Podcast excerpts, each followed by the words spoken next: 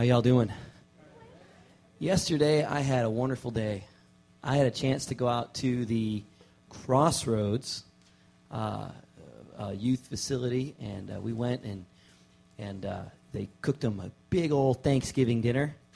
And uh, it, it is amazing to watch teenage boys eat. I mean, it, it is it is where the line between human and animal truly gets blurred. Uh, and I mean, you know, usually, you know, well, I don't know about you, but a lot of times when I eat, you know, it's kind of, you know, you pull your fork up to your mouth. For these young boys, they got as close to the food as possible, so the fork had as little distance to travel from the plate to the mouth. And I got to go with the Christian Motorcyclists Association. And uh, it was raining yesterday, so we didn't go on motorcycles. One did, actually. One brave soul uh, put on a snowsuit and, and drove out uh, on the motorcycles. But they did all wear their, their jackets and their boots. And I wore this. and so I look at I'm with them, and they're like, uh uh In fact, Dan, Dan, are you here this morning? Come on, you gotta show us. Stand up, turn around. They all had this this cool little emblem on there. If we ever get a church jacket, we're gonna have to plagiarize some of that. So much fun. We, uh, I don't how, how did you say, Dan? We had uh, you were counting, but we had uh, eighty boys, and uh, and uh, Dan Dan was kind enough uh, or or dumb enough to ask me to speak. And how many how many boys looked up to uh, 35, 40? And these are hard. These are hard teenage boys. I mean, these are tough. These guys could whip me with one hand behind their back. Which isn't saying much, but still, you know, it was. it was, uh, but it was a great day, and uh, it was a good prelude to uh, to what's going to happen this Thursday. So, also, I brought with me a little prop. And this prop, the reason I brought it is it's the closest thing I could find to, to the story of, of the manna in the Bible. You know that story? You know, you, sometimes you learn about it in Sunday school.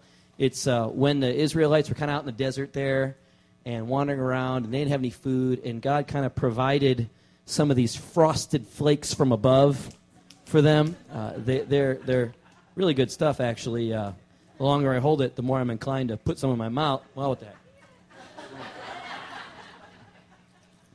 Does anybody know? And by the way, if you were here last service, I'm sorry, some, some might fly out and hit you, but I know you shouldn't talk with your mouth full, but it's frosted flakes. Does anybody know the chapter in the Bible in which the story of the manna is? Anybody have that? Anybody got your Bible so memorized that you've got it, but you couldn't couldn't have been here last service? So, you know, Sorry, Debbie. She's like, anybody, anybody got the, the, you know, it's in Exodus. You want to take a guess? We call this birthday our sweet. You got it, bud. It's all yours, man. You get frosted flakes for a week, all right? I had to give it away or else I'd have taken it home. And the last thing I need to be eating for breakfast is frosted flakes, which is probably what the Israelites thought when they had it after the third year. Is this it? It's kind of boring after a while. um, if you want to go ahead and head over to Exodus chapter 16, I'll tell a little story. And the story is, uh, well, it's a basic story. It's a story that you, you might see at movies or you have in Sunday school. It's a story about the people of Israel and they're enslaved and trapped in Egypt. They're, they're getting whipped every day. They're building those big giant pyramids and the great cities of the Egyptians that we still have today. And uh, of course, they don't like their life situation. Uh, they have uh, no salary, no retirement plan, and uh, no uh, sort of entitlements. Uh, they're just fodder, fodder for the slave force of Pharaoh. And they're not too happy about that. They begin to complain. They begin to whine. And of course, God hears their cry. And it's a, it's a valid one. Uh, and God delivers them. He, he sends Moses, and of course, you got the Red Sea parting, and they walk through the Red Sea, and they look behind them, and they see the waters fall in on the Egyptian army, and kind of two things occur in that moment. First, they look back, and as they see this whole army essentially drowning in the Red Sea, the first statement they would make to themselves is, No more enemies, right? All these, you know, Egyptians that were hoping to run us through with their blades are no longer a threat. They are not a part, part of our lives anymore. And then the second thing you have is you look kind of ahead and you realize that the place that God delivered you was nothing but a barren desert. And I have been there. Uh, it, it is, I mean, it makes, you know, Kern County look like a tropical forest compared to the Sinai Desert. Uh, there's not even shrubs. It's great dunes and rocks and, and, and more rocks and donkey poop and all this kind of stuff, you know, nothing you can eat. Well, unless you're two. Anyway, so, you know, nothing you can eat. And, you know, there's a million of you out there in the middle of the desert. And so somebody gets the great idea. I mean, it's, you know, not really a, a human reaction at all, but somebody gets a great idea to complain. And uh, so let's go ahead and, and put your finger in Exodus 16 and let's pray.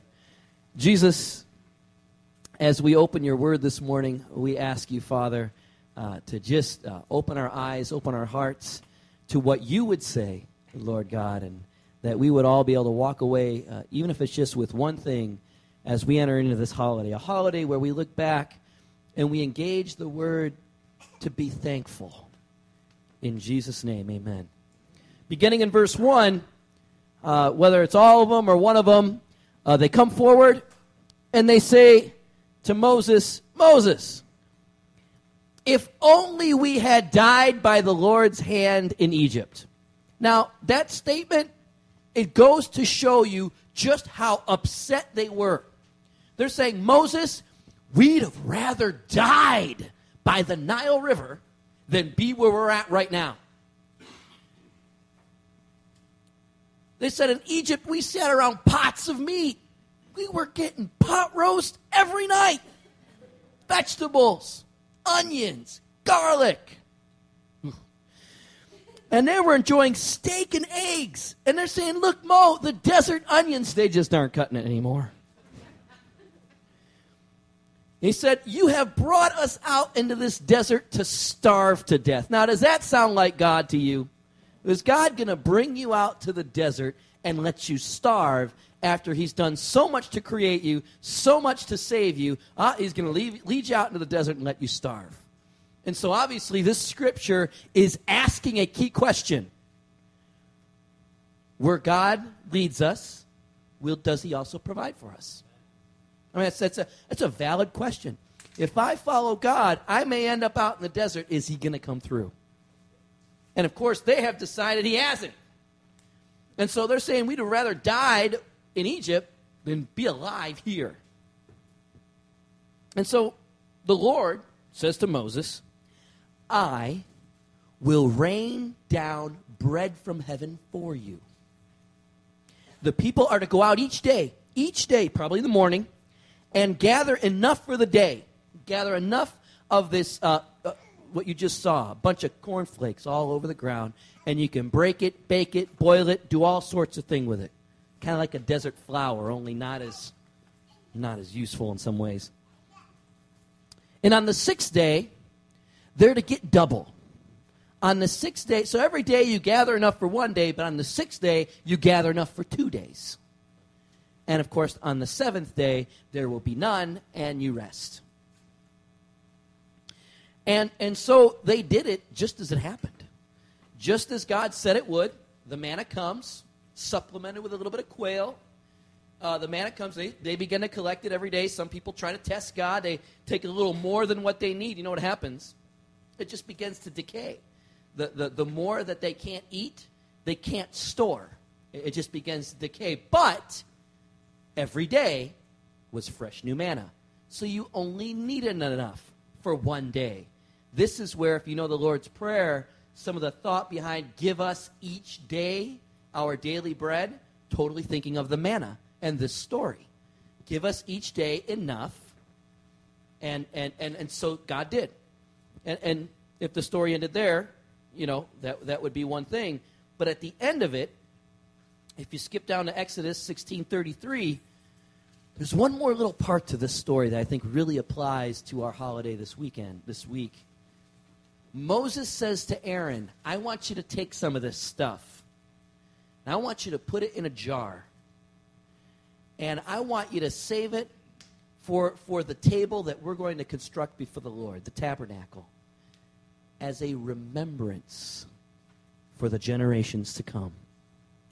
Take some, put it in a jar, and and when we come to the land, the land of Canaan, the promised land, where the manna no longer falls, we'll have this jar and we will remember when we were out in the desert, God heard us and God provided for us with this bread from heaven. Right? And so the story goes. Now, what if I was to tell you a different story? What if I was to tell you that today, in the Sinai desert, Bedouins still go out and gather a white, flaky like substance uh, that tastes a little bit like coriander seed and honey, and that they call it manna. That it actually is derived from plant lice that feed on the local tamarisk trees. So obviously, there's a little more vegetation than I led on to believe. Uh, it feeds on the local tamarisk trees, and the bugs essentially eat up the sap and they excrete, pardon the image, they excrete this white, flaky substance that is rich in nitrogen and rich in carbohydrates. Why are those two things important to know? Well, by the noonday sun, it begins to melt and wither and decay, or the bugs begin to get it. So if you gather more than what you can eat in a day, it probably will not survive until the next. Is this uh, story sounding familiar to anybody? I have a hard time when I read these kinds of stories. I think many of you know where I'm going. I want my miracles to be miraculous, not bug poop. You know? I mean, I, I want a miracle that's got some Holy Spirit fireworks, you know? We've got fingers snapping, we've got gold dust falling, we've got the whole nine yards. I mean, who wants their miracle to be bug poop? You know? Who really wants that? I think to myself, well, wait a minute, wait a minute, no, no, no, no, no, no, come on now, you know, God, you, you, we can we can do better than that. I mean, you know, you, I don't want a miracle that can be explained. I want a miracle that cannot be explained. You know, I, I want some of that proof. When, when I say, man, God is powerful, I want some stuff to back that up. I want, you, I want to see God just kind of snap his fingers and bend nature. You know, because that's that's that's what we think of God. We think of God as He doesn't have to really apply, the rules don't really apply to Him, right? Uh, he doesn't have to live by the laws of nature and gravity and all that stuff. I mean, God can bend all of those at His will. But the question, the question on the table is Does manna have to miraculously appear in order to qualify it as a miracle? The real question on the table is what makes something bread from heaven? Is it the bread itself or the one who sent the bread? That's the real question. Better question may be are we willing to leave it up to God to decide how he will do his own miracles? And I think how we answer that question has a lot to do with how we answer the question of faith if the miracles of God for you are only limited to the nature defying extraordinary events, then when you don't get the miracle that you're praying for in the way that you're praying for it, you're bound to set yourself up for disappointment. And first, we begin to take it out with God. We begin to think thoughts like, oh, well, God must be ignoring me. uh, God, God, God must not be listening. Or maybe God is not God, of, God, the God I think He is. Maybe God's not a God of miracles. Maybe, you know, I mean, you hear that every now and then. You know, I prayed for something that didn't happen. Oh, God must not be a God of miracles because it didn't necessarily happen in the way we, we prayed for, the way we wanted, the way we asked. Or worse yet, maybe God is indifferent to my needs. So, first we start somewhat having it out with God. Then we go on to people. Do you hear that in the Israelites' voice? The Egyptians, the Egyptians who worship cows, have cows to eat, and plenty of them. Meat in pots, vegetables. They've got the whole nine yards. And we're out here with the desert onions. So the second thing we can do is we're going to say, you know what, God? Why is her miracle better than mine? Why is his miracle better than mine? Why do they get a miracle in the way I always hope to get one, and I'm just stuck with, I have all my needs taken care of? I mean, I want to see some dazzle. and then there's the third thing, the thing that I think I most struggle with and come to. God, what's wrong with me? Maybe I don't have enough faith for a miracle. Or maybe I'm in sin. Some, some weird, dark thing that I'm holding on to I, I, that I've forgotten long ago. Maybe I'm not good enough.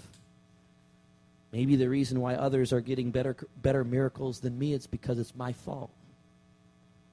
And you begin to think, maybe other people will get those kind of miracles, but I won't. If I'm describing anybody to you, I'm describing myself. I'm describing my own journey as I process stories like these. Too often, when I pray for something, I want to see the extraordinary, not the ordinary. It's like that proverbial story of the man drowning out in the ocean. And he prays for God to deliver him, and God sends a boat to throw out the life ring. And he says, No, no, I don't need your life ring. God, I'm praying for God to save me. Then the fishermen come by and throw a net. No, I don't need your net. I'm waiting, praying for God to save me. Then two kids on a rowboat row out to him and say, "Hey, come into our boat." We'll say, "No, I don't need you. I, I, God's going to save me." And he drowns. kind of saw that coming, didn't you? and and he gets up to heaven and he says, "Well, God, you know, I, I, I prayed for you to save me, and you didn't." God says, "Well, I sent you a ship, a rowboat eh, with kids in it, and a fishing net. I mean, what more did you want?" What he wanted was the extraordinary. God was using ordinary things miraculously to accomplish his will, and yet he was looking for that extraordinary event. And so often, when I get to that place, I have that same reaction. Because there's a part of me where, you know, I hear those who kind of mock people who pray and mock people who, who are waiting for a miracle or hungry for a miracle or hungry for God to do anything, you know? Most often, those are people who may have tried it out themselves, nothing happened, and so now they mock everybody else who tries. There's a part of me, it's like, God, if I could just have something, something powerful to hand and say, look, there's God, then, then these people would turn and, and know you and love you and follow. You. I mean, just, God, I'm just, I'm not asking for much, just a little bit of firecracker. and so what do I do? I hear stories like this and I try to refute. And boy, if there's anything I've learned in, uh, in 12 years of school, well, plus 12, uh, it's, it's how to, you know, research and refute and find holes in arguments and, oh, well, this and this and this and this and this and this. And, and you, know, you, know, you don't have to really believe this. And, and I was kind of doing that a little this week when I ran into the story until I felt God say, stop. Stop for a moment. Do you really need to do this? Do you really need to know the answer to this in this way? Maybe I did use bug juice to feed the Israelites. You know what? Maybe I didn't. But, Tom, I want you to let go of the how and accept the why. I fed them because I loved them.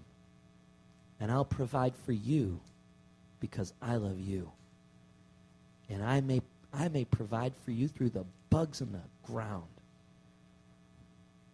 Or you may open your door up and find a six bags of groceries there because I told Mark Christian to go buy it for you. And that man's a prophet of God, and he heard my voice. And he went out there and he got me tri tip steak, lasagna. You don't have your pen and pencil out there. Yeah, thanks. Uh, in, oh, iPad. Great. That's why those were invented. Okay.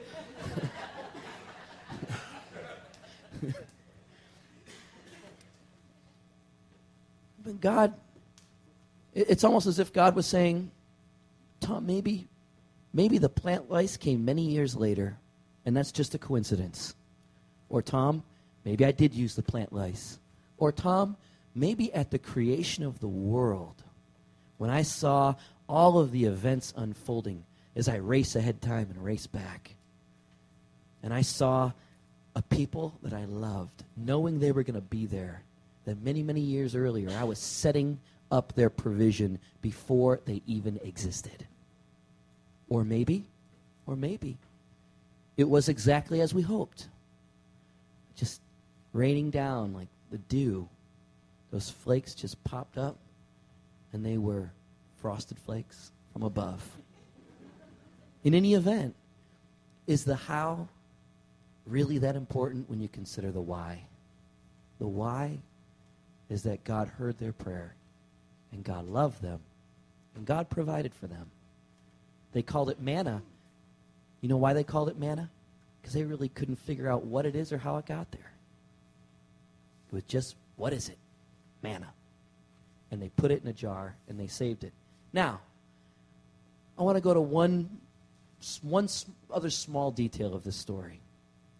There is actually an extraordinary miracle in this teaching.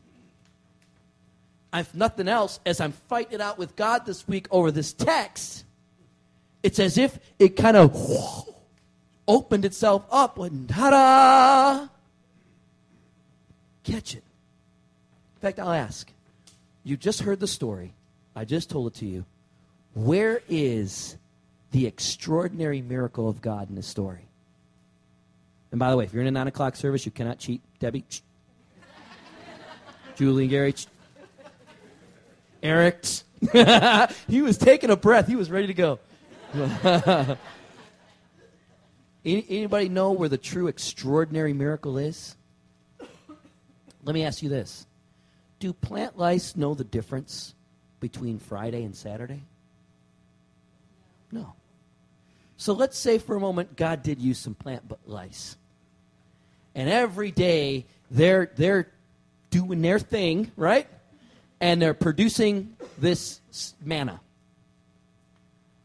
God said, On the sixth day, I want you to gather enough for two days. Up until then, if they gathered enough for two, what would happen to the other portion? It would rot. But what happened on the seventh day? Was that portion rotted? No. That portion was there. I think if there's any conclusion we can draw to this season of miracles, is that there's a little of both.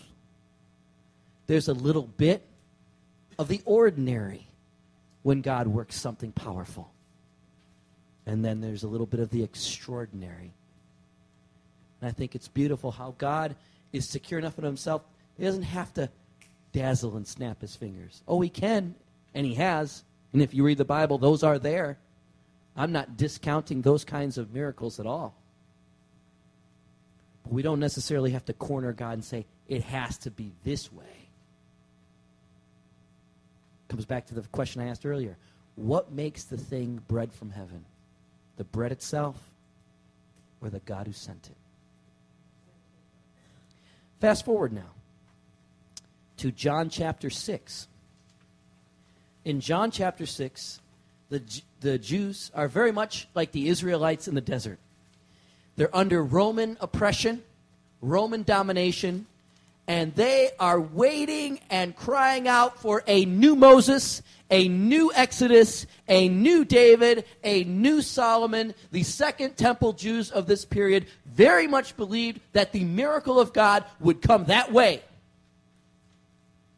Jesus shows up, and he shows a lot of potential. He shows a lot of promise. And then one day, he shows huge potential and huge promise when he miraculously prays for some bread and fish. They are multiplied, and thousands upon thousands upon thousands of people are fed. So, a lot of these Jews, they're no idiots. They're thinking, wait a minute. God fed us by multiplying bread once before. It was with the manna. Wait a minute. We might have a new Moses here. We might be on the dawn of a new Exodus. We might be getting rid of another set of Egyptians called the Romans. And so they're all rallying to Jesus because they want to take him king by force and have him be a political Messiah. And Jesus sees right through it. So Jesus gets in a boat and kind of goes across the lake. Well, they find him. I mean, can you imagine the energy it takes to find somebody across a lake that's miles wide? Far more than the piece of bread they just got. And they're using all of this. They finally find him. And Jesus says, You're not coming to me because you really believe in my ministry. You're coming to me because you want more bread. And they essentially say, Yes, we want the wonder bread. God, our Father fed us with manna in the wilderness. We want your wonder bread, fantastic bread here right now. Of course we are, Jesus. If you did it once, why not do it twice? If you've got that kind of power, we've never we've had prophets come and go, but they've never fed thousands of people like this. Only once in our history has a prophet ever fed thousands. His name was Moses. We're looking at you and we're thinking, out with the old Moses, in with the new one. I suppose sometimes maybe that's how I want my Jesus to be. The Jesus that gets me some bread. But Jesus, he wanted to give them something better. Rather than giving them extraordinary bread, he wanted to give them an ordinary man. Only Jesus was no ordinary man. But on the surface, he seemed to be. I want to read a passage of Scripture to you. Some of you, you might want to just close your eyes and listen.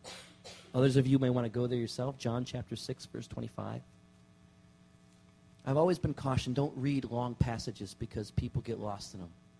And I was trying to find just two or three verses that would really encapsulate it. But you know, if you can't read a big passage of Scripture in church, where can you read it? Amen? Are you guys willing to follow me in this? Even if you didn't bring your Bible, just listen. I'll try to say it as interestingly as possible.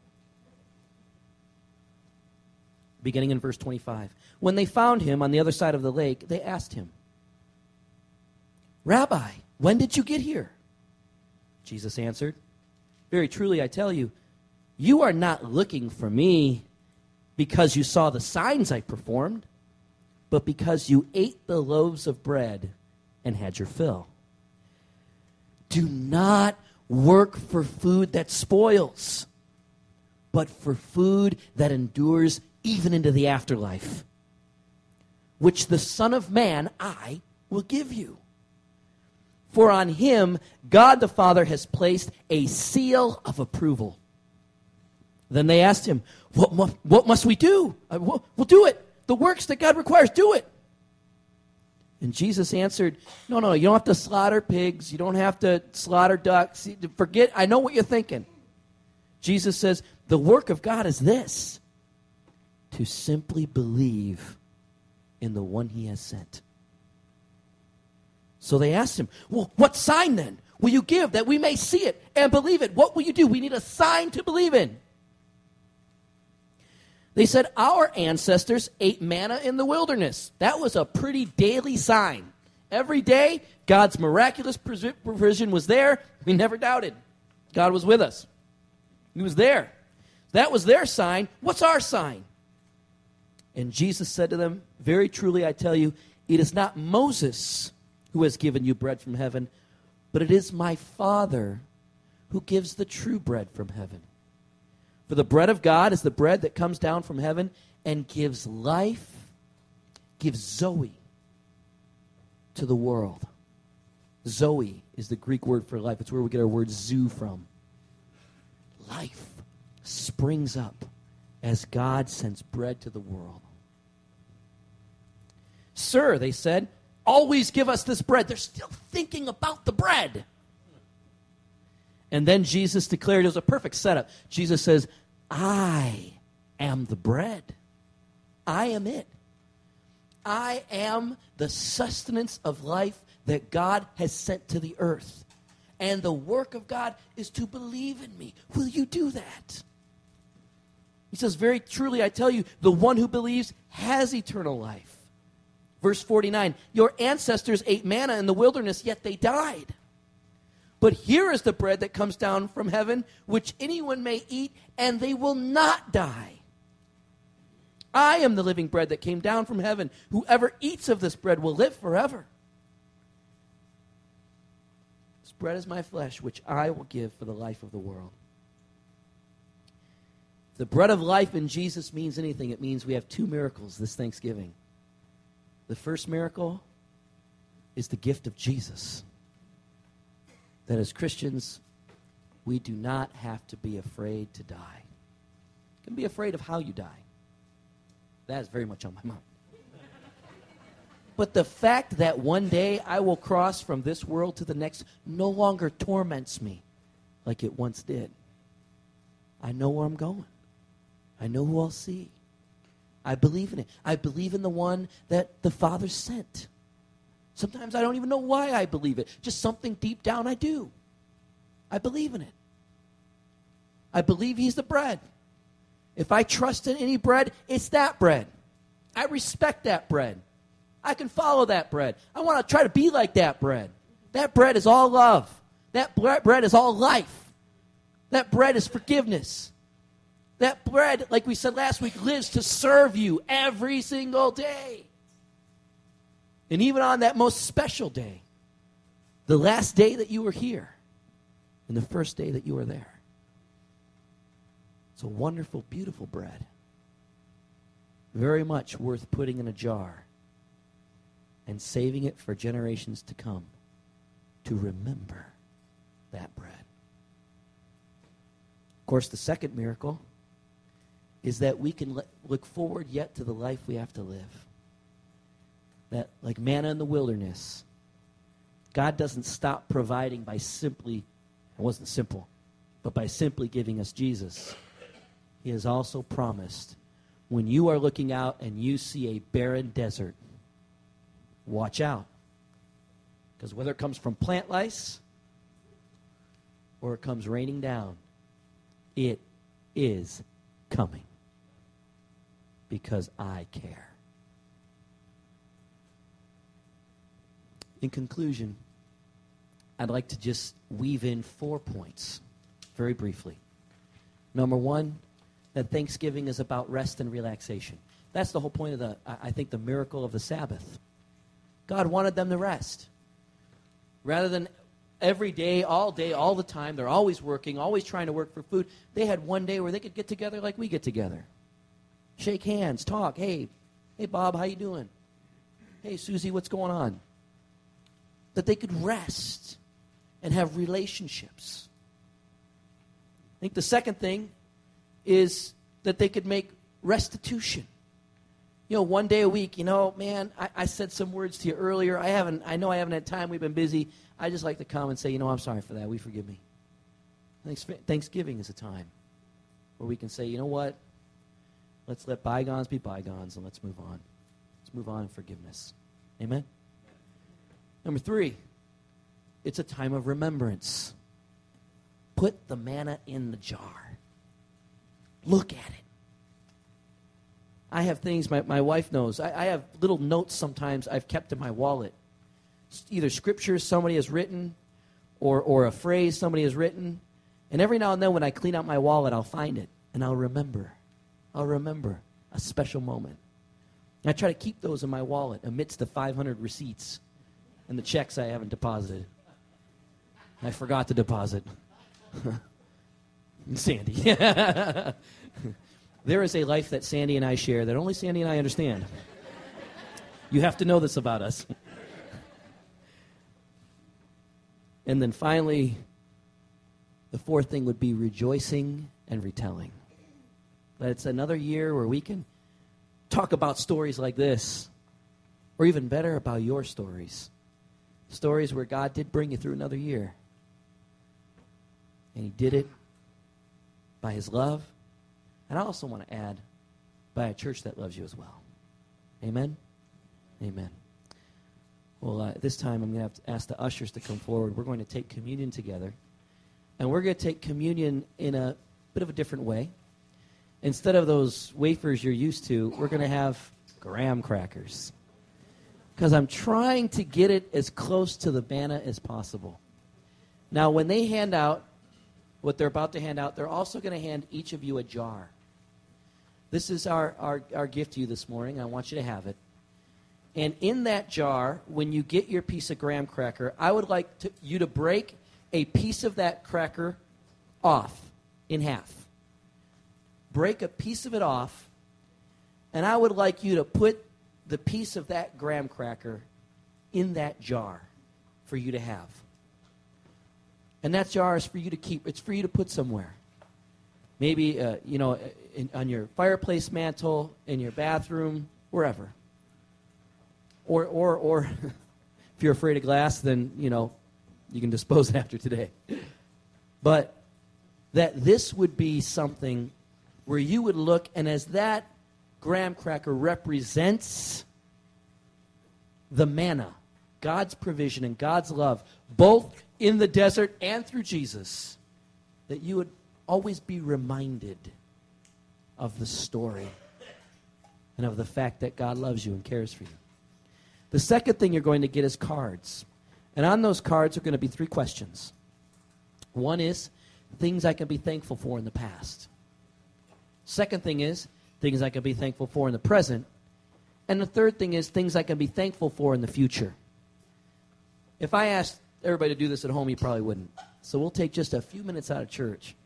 Just jot a word or two down of something you're really thankful for. And I'd ask you to fold it up and put it in that jar with the wafer so that your thanksgiving is together with God's provision. And as you do that, I'm going to ask Eric and Julie to come and sing a song for us and allow give us some time to fill that out. Remember, keep half half the wafer because we are going to eat it in a moment.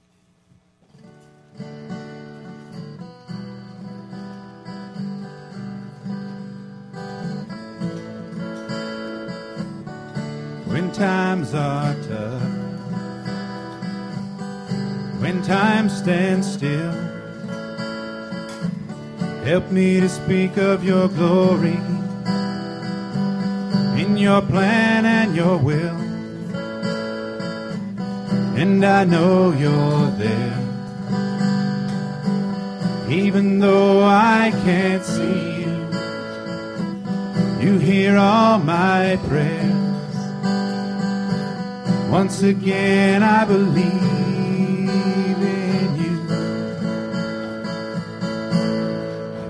with thanksgiving in my heart. My understanding I yield to your love. And in this thanksgiving, I'll take part, remembering all you've done for us. Though I do not understand how the years bring good and bad.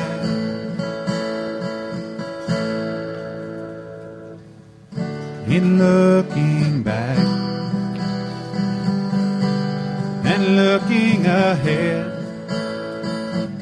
don't always know what has happened, if it'll happen again. And I know you're there even though I can't see you. You hear all my prayers. Once again, I believe in you.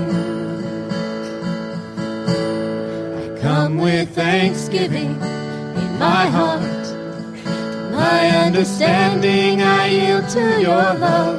And in this thanksgiving, I'll take part remembering all you've done for us. Though I do not understand how the years bring good and bad, I come with thanksgiving in my heart. My understanding I yield to your love, and in this thanksgiving I'll take part, remembering all you've done for us. Though I do not understand the years bring good and bad, I come with thanksgiving in my heart. My understanding I yield to your love. You ready for the best communion wafer you've ever tasted? Let's pray. Jesus, you are the bread of life. Lord, we, we learned a few weeks back, or we're reminded once again, that we do not live on bread alone, but on every word that comes from the mouth of God. And so, Lord, we remember, we remember that, that this was not easy for you, and yet you gave it for us. We thank you, Lord. We thank you. And we receive you as the bread of our life. In Jesus' name, amen.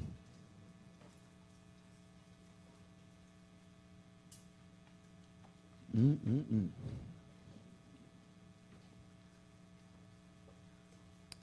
And then there's the blood. We sang a song earlier.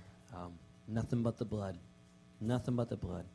What saves us, what forgives us, what helps us to have peace is Jesus' shed blood on the cross. And so, uh, by it, we declare we are free. We receive His Holy Spirit into our hearts. And for that, we're grateful. Pray with me. Jesus, thank you so much for your blood. Uh, God, we just, the assurance and peace we have in our forgiveness is uh, nothing compares to that, Lord. And so we thank you, God. We thank you for this. Help us to always be reminded you're a God who provides, a God who forgives, a God who has mercy, a God who loves us. In Jesus' name, amen.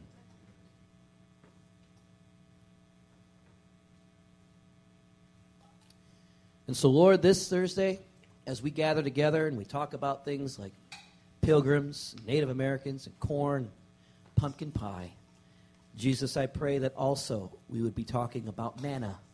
We'd be talking about bug juice. We'd be talking about Jesus and the bread of life. And we would be talking about all the things you've done for us and things that we know somehow, some way, the how is not important, but that because of the why, the things we can also be thankful for in the future. In Jesus' name, amen. Have a great week. Have a great feast and uh, have a wonderful time. We'll see you next Sunday. Next Sunday, we start our Christmas series, uh, four messages, the Advent calendar. And if you haven't seen the video about the Christmas linebacker, I think you're going to like this one. So uh, you'll want to come back next Sunday and see that one. It's really, really funny. Have a good day. Take care, and we'll see you next week.